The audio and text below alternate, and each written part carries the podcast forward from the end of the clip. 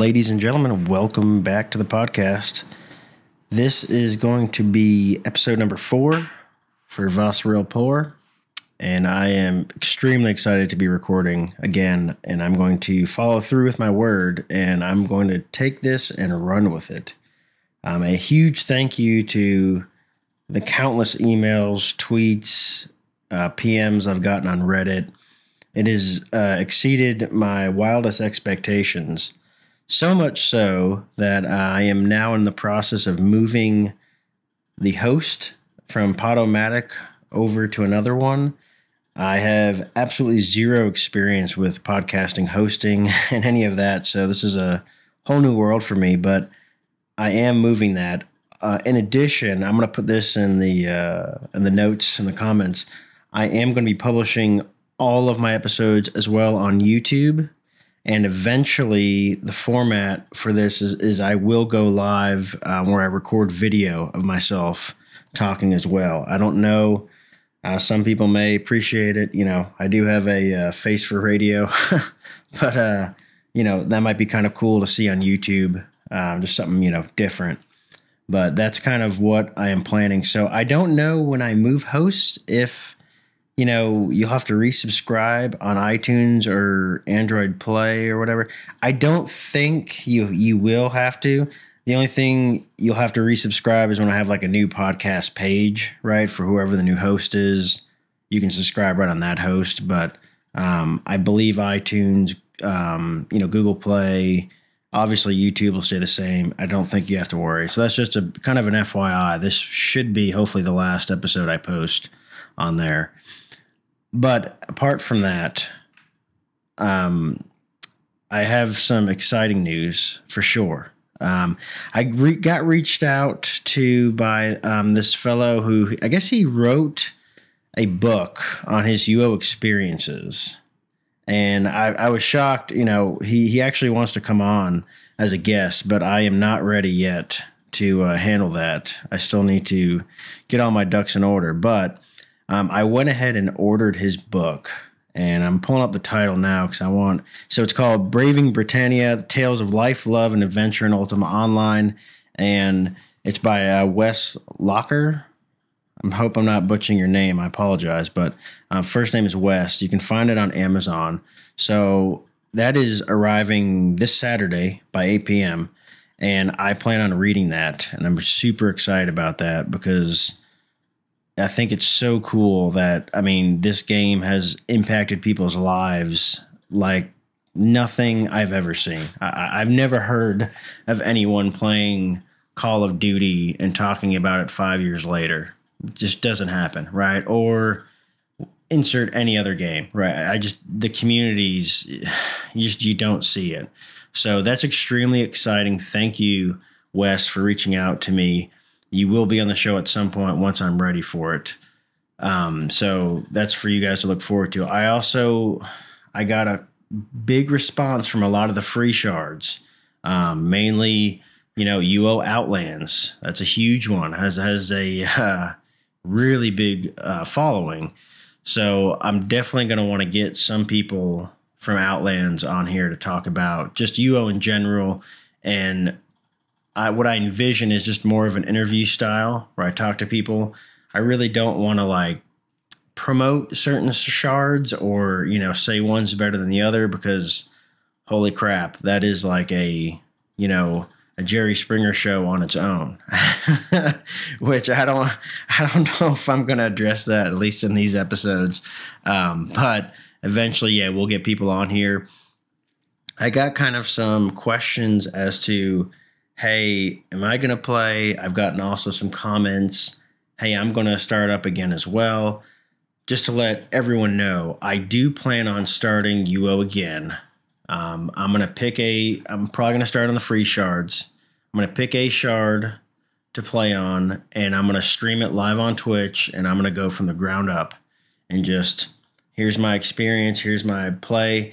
And I almost want to do it too as a mini review of the shard, kind of an all in one.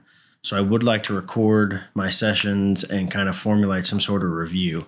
My experiences, skill gain, what's different about this shard. So I'm kind of thinking of an all in one. And of course, selfishly, I like playing UO. That kind of, you know, ties right in. And I, and I would like to as well tie in some of the episodes to the shard I'm playing and kind of experiences I have on there. Um, I want to also shout out Trammy Surprise. He did reply to me on Discord. Um, very encouraging guy. Um, he's definitely someone I want to get on this podcast at some point. Um, thank you to him for being so supportive.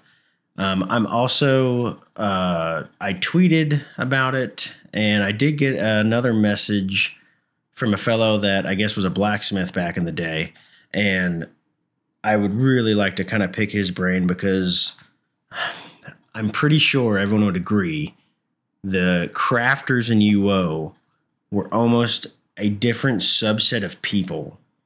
And, you know, and I'm going to go more into that, I think, uh, on this specific um, episode, but I would really like to talk to some of the old school crafters because there was a method and a madness to it. Because back in the day, you had some macros, but there weren't.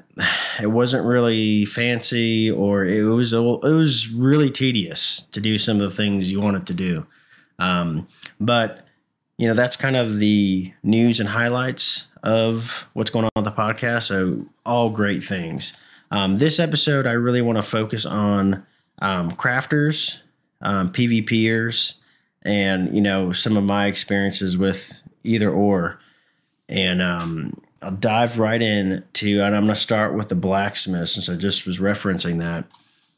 I remember when I first logged in, and you know, first of all, your weapons had durability. That was completely foreign to me, and I think to a lot of people that was too. Didn't understand that. I had no idea, you know, what really that meant or anything until finally my weapon breaks, right? I'm like, oh crap. Okay. So then I said, oh, okay, I can go to an NPC and Brit, you know, I think it was the, um, you know, swordsman, I know sold it. Uh, you can go right to the blacksmith shop up by the graveyard, right? And genius map design, by the way. But you go right there, buy whatever weapon. But those are just regular I mean, stock, you know, not GM crafted or anything. Then I learned about, oh, well, there's crafters that make weapons. Okay, cool. And then I decided, in my infinite wisdom when I was a kid, let me do that. So I remember going to the mines, and I believe I went north of the graveyard, and I just kept running north until you hit the mountains. And I remember I'm harvesting, and then I get some uh, iron ingots, and my backpack's full. It's too heavy. I'm like, oh my god. Then I remember, okay, you got to go. You got to get a pack horse. Pack horse can store your crap. Cool. Oh, by the way, any other monster player, whoever, can attack your you and or your horse because it just follows you. You cannot mount a pack horse. You can mount a normal horse, you know, but you can't a pack horse. And I, I just remember getting PK'd, my horse dying from a damn ettin or, or an orc. like, I really remember it being so frustrating and it was so tedious. I hated it. It sucked. So I said, okay, blacksmithing's not for me, right? Just categorically, I, I don't find it interesting. However, I remember this was, and again, this is before you had a lot of vendors, places were a lot of cities were established. This was literally blacksmiths would hang out at the blacksmith shop, not only to use um, the forge and anvil, but to interact with players. Because what I realized is, okay, you can buy a, and when I say GM Grandmaster, you know, crafted this, which has the highest stats that you know a player could craft that makes sense. If there's still a durability issue, it will wear out over time. However, a blacksmith could repair it. And man, if I'm really thinking about it, I could have sworn there was a bug where you could hide and then repair your weapon as if you were a GM smith. Someone can either nod their head or, or or or or maybe not. Send me an email if I got that wrong. I'm pretty sure I remember a bug like that. But in any case, um, the blacksmith would then charge you, right? Hey, I need my weapon repaired. It's going to be, you know, I don't know, 100, 500 gold, 1K, whatever it was. Okay, fine. But but what that did is it created immersion where I had to seek out someone to do this service or task for me. I couldn't do it myself. I didn't have the skills, right? And to be honest, it was the most boring thing I could ever think of doing, but it was still very much an and I'll say on the economic side of this, blacksmiths made really good money because they're the only ones that can repair, you know, certain weapons, I'll say. Um, only ones that can craft them. Um, they can craft higher tier armors. Um, it's it's crazy, right? Like if you really like crafting, and you can almost RP. You know what I mean by that is like you can role play a you know crafter from the medieval times easily, right? Um, and that was really cool. So crafters were extremely important. Most power users had their own character that basically had any skills that they need GM'd. But again, back in the day, to be a GM blacksmith, I remember I I can't recall what the count of ingots you needed, but it was outrageous. Because I want to remind people who maybe haven't been around a while, you had to get the ore first, then, you know, go to a forge, smelt it down into ingots, but that still there was loss of material in between that transaction. And it, it was tedious. I'm sure everyone remembers an ore was extremely heavy. So you needed a pack you know horse pack llama whatever to carry it. It, it was a huge pain in the ass um, trust me. It, it sucked. But it created again a huge sense of community for these blacksmiths. And then you moved on to vendors. And what was what was still amazing about UO is you had a rune book, right? And I'm going to assume most people listening to this know about UO, but the rune book was basically uh, almost like a spell book you could open and you could mark runes on certain locations on the UO map. So uh, if there was a hunting spot, right, you would mark a rune, put in your rune book. The rune book was binded to you you couldn't you couldn't lose it in death unless you dragged it to the ground. But still, really cool. So what you do with vendors is you'd have like a vendor rune book. Okay, I'm gonna mark this guy's house because this this guy sells swords, maces, and you know he has armor, plate armor, whatever. Right? I need it. Okay, cool. So you mark all of them. You have them all down. Most of the time, though the biggest vendors are the ones near the cities and the moon gates, right? Because that just has the most foot traffic. And I almost going to get into a tangent. I think I'm going to go for it. Is real estate because this ties hand in hand with crafters. The real estate was just as important as crafting because now to sell said goods, you either need to had you have to have a house near a moon gate or a very popular area, or what you could do is rent out a vendor spot for someone who owned the house, which again, you know, just the level of detail in this game that they thought of uh, to this day uh, is crazy. It makes these other games look so basic. But anyway, you basically could rent out a vendor or whatever, and then you could sell your goods. And sometimes the shop owner, I believe they would take a cut they would charge you either monthly or or either weekly to like it was a vendor upkeep fee. Gosh, I don't remember entirely how that worked, but I do remember there was some payment, so the owner you know would make money off that too. But real estate was just insane, especially near like PvP hotspots near the graveyard. Um, and as time went on, even in free shards, the price goes up. It's crazy. The more people, the more demand naturally raises prices. And I know on the official shards, I mean, like uh, I call them OSI. Uh, I don't know, broadsword. I'm going to call them OSI for the purposes of this podcast, and that's that's what it is.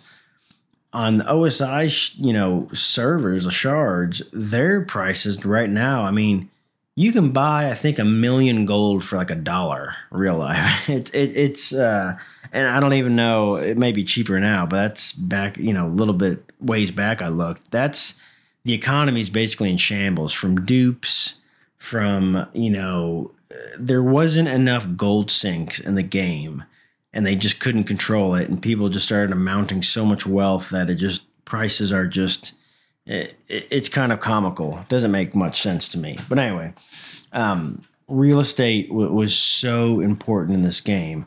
Um, tying in to real estate one of my favorite things in uo was um, the idoc hunting. What that means is a house, when you placed a house, so we'll stay on the real estate trend, we place a house, you had to log in a certain amount of, of time to re I'm gonna put it in air quotes, refresh the house. Because your house decays. And I think when back when I played the official OSI servers, it was like was it a week?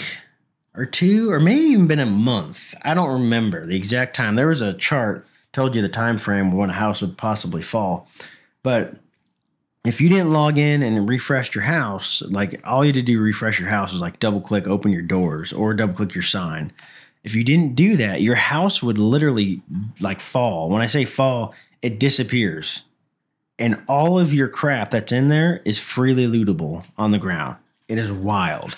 Some of the best PvP action would be found at these iDocs, and it was in danger of collapsing, is, is what that stood for. However, to find these houses, you literally have to run around, single click a person's house sign, and it would tell you, hey, this house, you know, was recently um, refreshed. This house has been refreshed a little while ago. I forgot the actual name. I'll have to look it up. Um, the official names of it, but you basically had a window of time where you knew if it said this message, we're probably about a week or two out. So, what I would do, many people do the same thing, you had a rune book of houses that were starting to decay. And then the what I and, and this perhaps is my personality. I love the gambling aspect of you'd find a house, you would turn your trans, circle of transparency up, and you would basically try to like look, you know, for the loot inside of it because if the door was locked, you couldn't get in. So one of the things that obviously attracted most people is when this house falls, there could be rares, there could be I mean, there's no telling what's in this house. Now, old school days, the house falls, there are there are thieves hiding, there are PKs waiting off screen. Depending on how big, you know, this house was, you were looking at intense action.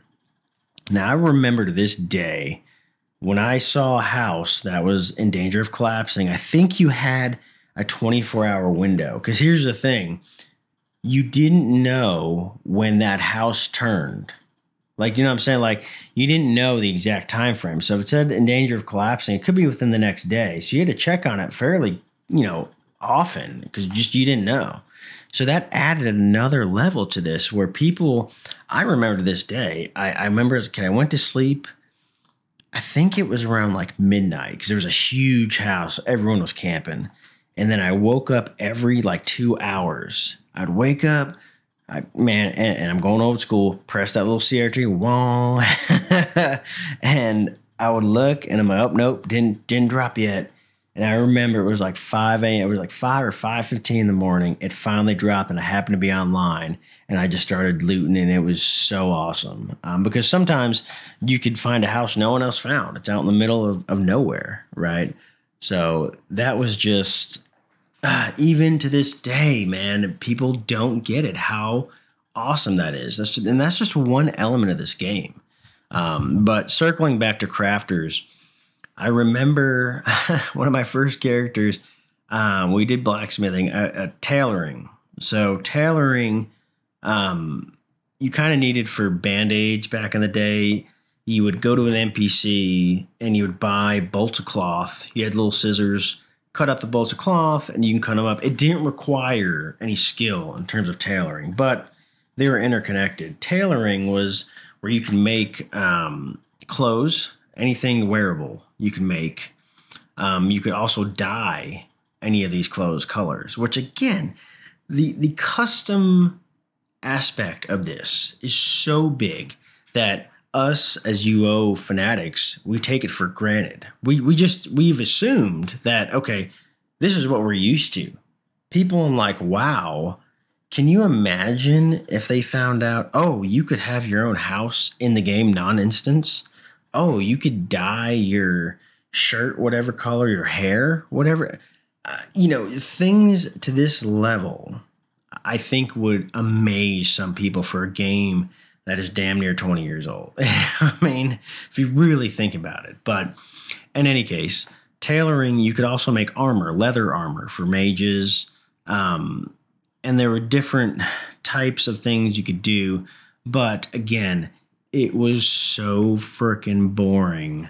I tried it and I'm like sitting there at a spool and I'm like, doing this. I'm like, this sucks. Nope, not interested. Right. so you kind of figured out what you like to do, but tailors made big money. Mages needed armor. You had to get it from a tailor um, because most of the things that are magic that drop in the game are from monsters, but they don't drop often enough where you can just be rolling in magic armor all the time because yeah, when I die, someone's dry looting me. I'm not getting it back. So back, you know, back, you know, then without insurance, um, it was really high risk, high reward. So in any case, regular tailors made a lot of money because I know for myself, I would have sets of armor in my house that I would buy. So, now, and I'm going back to UO hybrid days. That's a free shard. This was probably 10 years ago or so. I remember like a full set of leather GM armor was like a thousand gold, and it came in a little pouch because vendor sold it in a little pouch. The tailor would sell it to you, and it was awesome. You had all your armor ready to go. You could even make macros to put on your armor. I'm sure now in 20, I can't wait to play because now in 2020, I can't even imagine like what has improved. Um, but so basically, tailors, yeah, not interested. The other one were gardeners, and I don't. I, I cannot speak to this uh, with extreme knowledge because I didn't even try this. I remember at some point one of the publishers brought in plants and people went freaking nuts. Now, keep in mind, I was probably a 16 year old, 17 year old punk kid, and I thought plants were for the birds. In hindsight, now, um, you know, in my 30s, I have fully raised a real lemon tree, saved it from the elements. I will say I understand the relaxing nature of taking care of plants. As, as monotonous and boring as it sounds, I get it now. And a lot of people loved it. You could like, I remember seeds would drop and you would plant the seeds and then you could cross pollinate. I mean, it it was nutty what you could do with that. And I think that was one of the much later patches if I'm if I'm recalling it right. But I I couldn't get into it. Nope, wasn't interested. Now, one thing I did like though was fishing because I, I do fish uh, in real life. I do a lot of bass fishing. So fishing to me kind of interested me. Now, it is extremely boring. I remember now that I'm thinking about it, to level up my fishing, there was a, oh, I think it was an eight by eight guide where you went on a boat. Because by the way, UO had boats. It, I know, next level. Some MMOs to this day still don't have boats. But anyway, you went out on a boat and you went like eight by eight tiles back and forth and you kept casting and you would get your gains that way. Which, by the way, and I'm going to speak in generality, there's usually your skill cap goes to 100 skill points. In later patches, it went up to 120, but your maximum total had had to be at 700 total uh, skill points. So keep that in mind with the math. So to gain, like you're literally gaining 0.01 every cast or whatever. You're not gaining like 1%. I want to be clear. So fishing uh, was very slow. I think my fisherman, I would love, I think when I resubscribe to OSI, whenever that time is, just to check my characters, I would love to check my fisherman because I think he had, he was in the 80s, maybe, if that. I, I, I didn't hold. I didn't hold on long enough to really level it because it was so boring. But you could get something called message in, in, in a bottle and those gave you coordinates that you could pull up like sunken treasure from the sea and like a you know i forgot what spawned. I know like sea sea serpent spawned? I forgot what it was. I know oh yeah water elemental spawned for sure. I don't know if i um uh I forgot what else spawned. It, escapes me right now, but something else spawned. But it was cool because you get a treasure chest, get all sorts of stuff, whatever. Okay, the real creme de la creme of why I loved fishing was treasure maps. You could fish up treasure maps. I don't know if they changed that later on because I remember later on a certain monster like Earth Elementals would drop level one maps or whatever, but treasure hunting was is was my all-time favorite thing to do in UO. I absolutely love it. Um, I'll go in a little detail, but I, I really want to wrap up the crafting thing. I'm trying to think if I missed any other crafting element of the game. Oh yeah, alchemist or alchemy, right? That skill was so important. Um, and basically, they created potions. So a potion could cure you from poison, um, give you health, give you stamina, and give you strength I feel like I'm missing one. Oh yeah, there was a potion to give you night sight, which uh, that's probably why I forgot. It's really insignificant, um, in my opinion. Because later on they had with like I know with Razor you can enable night sight mode. Because in dungeons, by the way, it's dark. The potion allows you to see like it was daytime, but it, I mean I used it early on, but yeah. Anyway, um, that was really important, especially for PvPers. Oh yeah, and the explosion potions. Sorry, I forgot about that one. Very important for PvPers later on, especially in the free shards. There was an explosion potion era. I love to talk about that. Um, but they made potions and they made them in these things like they had kegs. Really cool. I mean, you made, I forgot, I think a keg was 100 potions, is what it held. But, you know, you set up your macro, got your, you know, um, ingredients together, and you did it. Awesome. I mean, again, the systems in this game still to this day hold so strong and so interesting. So that I wasn't really interested in doing, but I still did it myself because it was way cheaper. Because if I remember, a keg was like 10 to 20k per keg. So and and I don't remember the era I'm talking about, but you may remember it by the prices I'm giving. But that was kind of the going rate, which wasn't very cheap. You're still getting hundred potions, but if you're going to PvP, you need them. You need trap pouch, pouches. You need your potions. You need them. Even to this day, that is still an absolute requirement. Um, but that's because today everyone's end game and, and whatever. Back in the day, potions weren't as common, but people that carried them, it, they were miles ahead of the competition. Trust me. Um, trying to think if I forgot any other um, crafter. Um, but let me know, you know, you guys, do you want to hear more crafting stories, crafting interviews um, from other guests? Like, I wanted to have that blacksmith kind of on to talk about it because it's just such a unique view of the game. Um, but you know, guys, let me know. The other ones I'm gonna go into real quick, uh, just because you know, sorry, I wasn't really interested. I didn't really do it too much.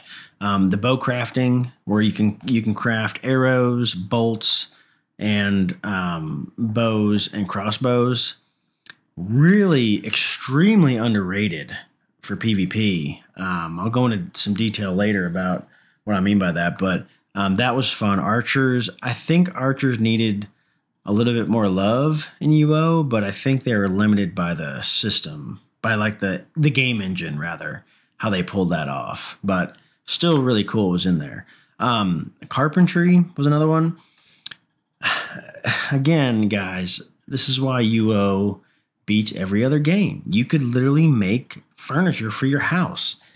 And me even saying that, it, that, that sounds so basic of a thing. Like that doesn't sound mind blowing, but I don't think in like WoW or these other main MMOs, you you can't. I don't think you can do that. Like craft your own stuff. I don't believe that exists. I don't know. Correct me if I'm wrong, but um, carpentry, yeah, awesome skill to have. People loved it. You made chairs, tables, you name it. It was so cool. Um, other one was cooking. Um, that one, it didn't really take off. You needed food for yourself, but not not really. I mean, you could get away with not eating, um, but you could feed your pets. You needed that, but I don't know. Cooking to me, the funny thing to do with cooking was you could poison like fish steaks or poison food and then just put them on the ground like at the bank and someone would eat it and if you had like gm poisoning like you were in trouble you're probably gonna die it was pretty funny and you didn't got you it didn't like make you a criminal for doing that or charge you like a murder for it um, so that was really fun and funny um, Inscription was another one. You could make scrolls for your mage. So, inscription, you could literally make spell books. That was big money too. A full spell book, you know, which I think back then was like 10, 12K, which I mean, that's good money back then, you know, for because it was a it was a pain in the ass. You had to like make one of each scroll, put it in a spell book. Like it, it, it was resource intensive for sure. Well worth the money to buy it. And then tinkering was another one, which I don't, I never really got into tinkering all too much. Um, you, you could basically, you could, you could make certain things that a blacksmith couldn't, like a butcher knife, um, a hatchet. It, I don't know. I didn't really I really didn't see there wasn't a huge need for it, but it was it was all the jewelry to be uh, fair. But the jewelry back then didn't do anything in terms of um, attributes. It was, it was simply a cosmetic thing. Now, in the in the current version of UO, and I'm talking uh, OSI servers, yeah, they they make you know or break you know your stats from what I understand. Um, they also can make shovels. As a T-hunter, I, I remember that specifically, but um, and I do remember in factions, tinkerers could make like traps that were pretty nasty, explosion traps, which were crazy. But that's what I remember uh, in terms of tinkering. Um, also, cartography was important. That was for treasure hunting, really. Um, that was so so much fun. Uh, I think I'm going to dedicate another time slot for treasure hunting just because I'm so passionate about it. And I think that was it. Yeah, that, that's it as far as I remember for um, crafters. But you know, guys, let me know what what do you guys think about crafting? Did you guys craft? Did you like it? Did you hate it? Again, I was not a big crafter at all. So you know, I'm I'm definitely not. I'm not the best person to talk to, which is why I really wanted you know people on here to kind of interview them about crafting because they can probably um, talk way more in depth about it than I can. Um, so, okay, so we wrapped up crafting. On the tail end of this, uh, and I'm probably honestly not going to have enough time to, to, finish it out, but um, PvP. So, growing up on UO, it, it created, I would almost say, a monster in the fact that I loved PvP. I loved you know, getting getting ganked. I loved ganking people. I loved, you know, rolling up on some fool and just smoking him, you know, and then dry looting him. I mean, gosh, uh, there are a few things in life that I can tell you, but I'll tell you this: killing someone in the game, taking all their stuff off them, and imagining how frustrated they are. That makes me smile every damn time. I just maybe that's bad. I don't know. I know I'm not the only one that thought that way. Um, so, and I only laugh because it, it, sounds ridiculous in hindsight, but um, no other game also would make me as nervous as UO. So I could be out farming, you know, like monsters. And in the back of my head, I had to realize uh, PK could recall in immediately and get the drop on me. I got to be ready. Um, so that added such a needed element to the game because unfortunately you hear now, oh, well, if it was open world PvP, you wouldn't be able to get out of the city. Everyone would just be ganking everyone. I'm like, no, not true. Like UO, you could recall places. So that eliminated that big time. So if there's PKs outside here, I'm recalling somewhere else. I'm avoiding that completely, right? Or um, hunting, you know, liches, for instance, and there's PKs there. Okay, cool. I'm not going to that spot. I'm gonna try another spot, right? It's things like that. Um, but I will tell you, like another thing with PvP is when you die, you become a ghost and you get the ooh. um, and uh, for you that don't know, when you're a ghost, a person that's living cannot understand your text. It comes through as like O's, uh, unless you have spirit speak, with, which no one had. It was a waste. But anyway, um, when you're, when you're a ghost like that, when you're dead, you have to go find either a a player to res you, an NPC to you. I mean, those are your options. Or I think you could find a. Uh, gosh, I don't forget what it was called. Uh, a virtue statue. I don't remember to be honest. But those are the two main ways to get resed. And depending on where you died, if it was in the middle of freaking nowhere, you were running a while. Or what I did is I hit help, like I'm stuck, and then like transferred to a, a city. you had to wait two minutes and it would auto transfer you. Um, but all your stuff's left there. If you have a horse, a mount, yeah, goodbye to that unless you can find them again. Um, just again, next level stuff. Like it is a massive pain to die in UO and to go get your stuff. Like it, it's a huge pain in the ass, right? So it added such a level of intensity that I have not experienced before. Uh, and I still like when I play, I've played a lot of the modern MMOs and none have hooked me really. But like if I play, you know, World of Warcraft, I'm not, I don't really feel like I'm in an MMO. I just feel like I'm in an RPG where I'm just completing quests, looking at zones, and that's it. Nothing feels dangerous to me. Like to me, hunting was just it, you had sweaty palms, heart was beating constantly because you just did not know what was coming. Um, the other thing with you know PvP is your bag has limits on how much you can carry. So I know if someone's out hunting or whatever, they have they can't just sit there all day and farm items. Like they eventually have to move or, or recall somewhere, right? So I personally played um, a lot of Dexers where I loved hiding, just waiting, then jumping on someone, you know, with a DP katana. That and what that means is it was deadly poison. So when the weapon hits and it you know hits off that deadly poison, they gotta they gotta cure like immediately, or else they start ticking really fast. Um, so that's what I did. I never was good with a mage at all. I don't know what it was. I just I just couldn't get the combos down. The I just I wasn't great with a mage. I loved Dexers. That was like my main thing. And I really liked Macers. That was kind of my thing. I loved back in the day.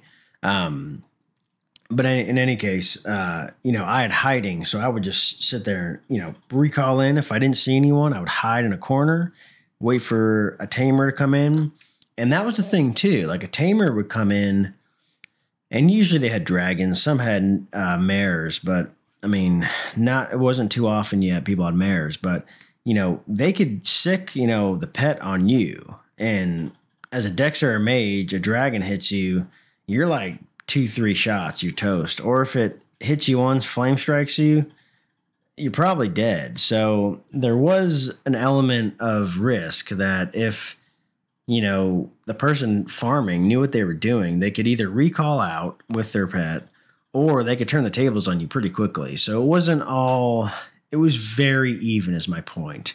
It wasn't like you could just roll in, kill someone every single time. You know, that, that was not the case um, it was very different every situation, which is again what I loved. Like with modern MMOs, it's on kind of rails. Okay, if you want PvP, you go here. Oh, you want this, you go to this arena or this world of people. You oh, it was all integrated. Like that was the world. you didn't go somewhere else. I mean, the only places that were protected were um, cities and they had guards. But other than that, man, you were on your own. Um, so that's kind of, you know, my passion was PvP. The amount of shit talking that went on in UO, I would like to say I am definitely a professional shit talker because of UO, no doubt. Um, not only would people talk crap, they would literally create characters and name them just to troll you. I mean that that's that's what level people would go to um, in UO. Like literally, imagine leveling up a character for months with a with a name just to troll someone else. Like that is like man, that's that's some deep seated stuff. It's awesome, right? um, back then, you, you couldn't really record a lot of videos. Like even if you look up old school UO videos, there's not a lot because um, it was just such a pain in the ass. No one had the storage for it. Uh, YouTube was not prevalent back then. There was just nowhere to really share it, you know, um, which is why like things like I'm a newbie took off because you know there was no place to share like you know centralized video. Um, but uh, PvP for me, I had a you know a murderer character that I was just I will kill anyone with. Um, for my mages, I was the guy that would cast blade spirits on your ass every time just to get the party started to get you real nervous. um, and I didn't, like I said, I didn't really, I couldn't enter tournaments with a mage to get the combos off that fast and correctly like most people could. But I could play a PK mage, a little bit more forgiving. Um, I could definitely kill you, but I preferred, um, you know, Mace Dexter for sure. That was my thing. It was so so much fun. Um, and all throughout this, like if you were a murderer, you couldn't go into towns. Um, the guards would be called on you.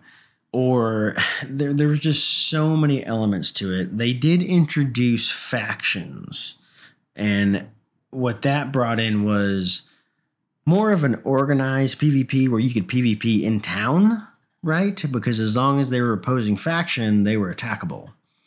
Um, so that was kind of cool. I did play some factions. I know that was huge at one point. I would I would definitely let me say this. If you played factions heavily, I don't I don't there was no really leaderboard for competition, but you know what I'm saying. If you played it hardcore where you're staying up all night to steal a sigil or whatever, let me know. I would definitely like to chat with you about factions because that was a very underserved, I think, part of UO that was so awesome because you could do factions. You don't have to be a murderer or, you know, even chasing murderers, being anti PK. You didn't have to do that. It was just like faction on faction. Like you own this town, and anyone that the opposing faction that comes, we're going to fight. It was really cool. I, I did enjoy the faction stuff. However, I didn't like the itemization for the factions where like you could create uh, more powerful weapons. I didn't really get into that so much because I guess I didn't sink enough time um, into it, but um, still really cool. Also with PvP, don't forget there were guild wars. Um, and what that meant was you had a group of guys, you could go into your guild stone and war another uh, guild. And then once they accept it, um, you know, you're freely attackable anywhere in the guard zone, wherever. So that was just another level of, I mean, that's how much PvP was in the game. And how many opportunities you had to fight someone was just, it was immense. But I will say this, and, and I don't know why this is such a common misconception. I, I don't, I was rarely like ganked over and over again to the point where I didn't want to play or, you know, yes, I, I was res killed plenty of times, but there was never a point where I don't know. I, I was griefed so hard that I was like, uh, I don't want to play this game. So I, I, I really feel like it's a tired argument where I hear people saying, "Oh, I don't want to." I think the the problem is people want a PvP and not lose their crap. uh, that that's what I think it comes down to, which to me it makes PvP feel insignificant. Like why even why even kill you then? Why even you know engage in PvP just for a leaderboard thing? Not interested. And UO it was so intense. You like I remember I literally knew when someone came on the screen I'm like, "Oh shit. I, I'm not even touching this guy." I know he knows what he's doing. He steamrolls. I don't even want to engage with him. There were people like that that I wouldn't even try because I couldn't kill them. Play flat out, could not kill them. Um, that's what I'm saying. Like where I didn't really need a leaderboard. It was just Friday night. You're at the Moon Gate. You're in Buck's Den. You're in you whatever. You knew who was who. You know, like there there were main players in this. Um, so, and that was the sense of community that is unparalleled. No other game you could be like, oh, on you know Saturday night, man, we're gonna hit up this and it's gonna be great. Like I just don't I don't hear that anymore. I don't see it. Um, even the MMOs I see people playing with PvP, it just it feels so like it just I don't see emotion in it. With UO, like I smoke your ass, like man, I, I'm I'm pumped up. Oh yeah, you had a Vanq weapon on you. I got all your armor. man, it just it felt good. But on the on the flip side, someone got my ass. Man, it sucked. I gotta go res. I got to go recall my house, get all my gear back, maybe buy a horse, um, then get back in the fight. Like there were significant consequences to dying. So you did everything you could in your power not to die.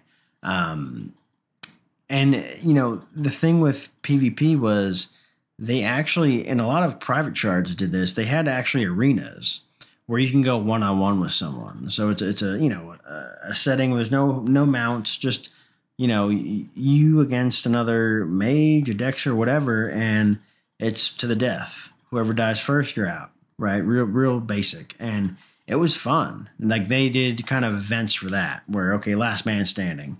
I remember I did win a last man standing. I had a um, a Vanq uh, sledgehammer, and I won. And I, and I remember as a kid, I was I think I was on was I in dial up back then? I don't I don't remember, um, but I do remember winning. And I remember going to tell my mom, "Hey, I won," and she's like, "I have no idea what you're talking about." I'm like, "I don't care. I just won the tournament." And because I remember with the mace, it destroyed your stamina which that meant if you ran out of stamina, you couldn't move.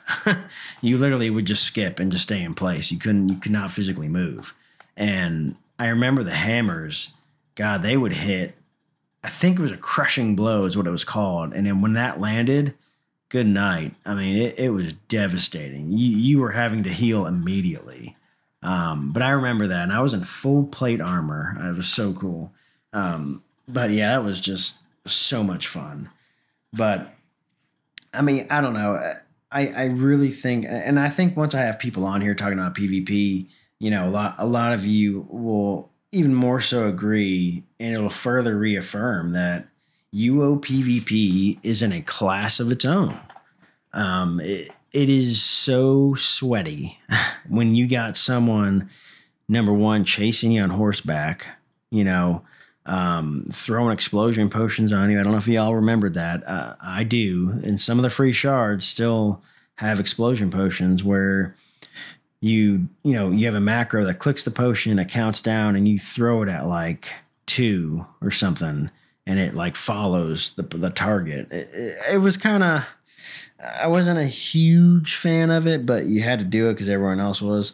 Um, but that that was kind of a weird time for PvP. I thought, um, just because it was, it felt kind of robotic. But you know, I get it. It was part of the game. It's kind of where it went.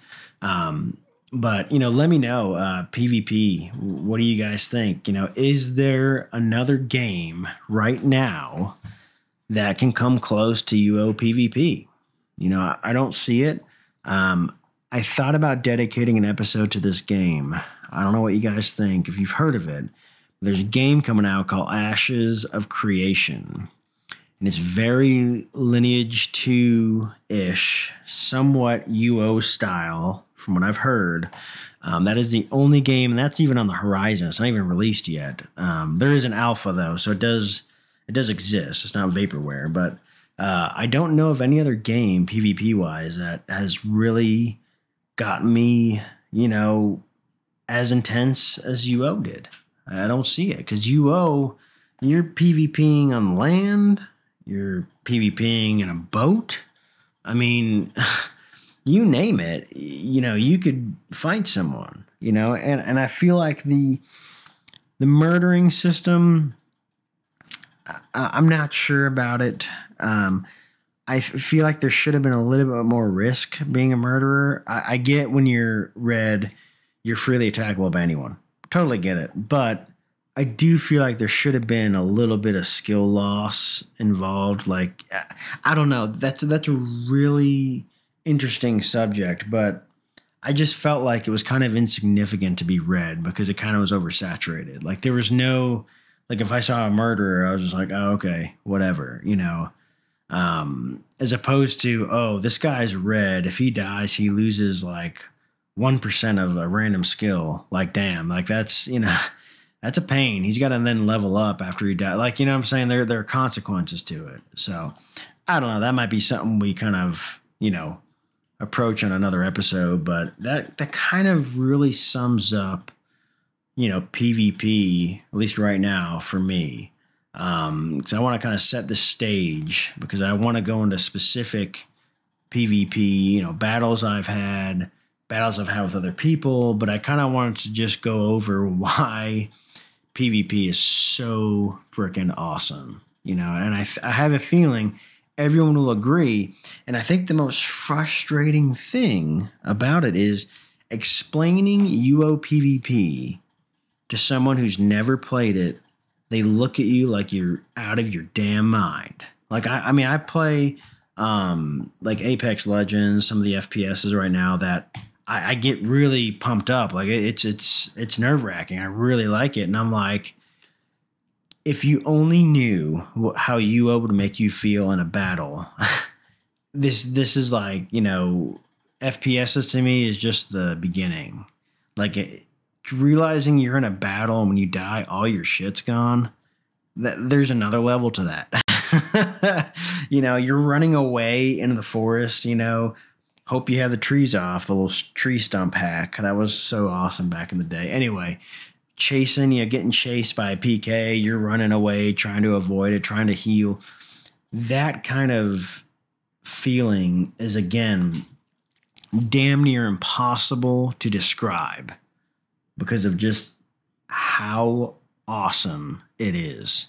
And when you actually either kill the PK or you PK someone, I mean, you're on top of the damn world. And oh, by the way, yeah, you looted all our shit. See ya. You know, and I'm to kill your horse too. So just in case you come back, I'm to do it. And the cherry on top, I remember doing this many times. You could chop up their corpse, take their head, and I remember doing this, and I put it on the steps of my house because my neighbor was a dick. That guy was a real dickhead. I remember killing his ass. I had a log cabin, and I would kill him every time I saw him, that bastard. But anyway, you could take their head and put it, you know, like lock it down on the doorstep. So anytime that bastard walks around and he sees his head on there, you're trolling him or whoever it is, right? So things like that. I mean, gosh, so hard to articulate, but you know, but all right. In, in summary, again, guys, thank you, thank you, thank you so much for the support. Um, please keep emailing me. Um, I'll put it in the comments, but Ultima Online Podcast at gmail.com. Email me there. I'll put in my Twitter as well on there, but emails right now seems to be working pretty well. Um, I am also now on the front page of the Ultima Online Reddit. Um, thank you to the admin for sticky. He basically stickied my uh, page there for my podcast post. It, it, you know literally had that much traction. Um, also on Facebook, I did create an initial post on there. I will be updating that post with, you know, episodes or whatever. So I think I'm on damn near every platform. I'm not on Spotify yet. I'm on iTunes and all the rest of them, but Spotify will be coming once I move to the new host. um, then I will, uh, you know, be on every platform, I believe. So look out for that. Um, again, guys, thank you so much for listening. Um, and until we meet again, we'll see you next time.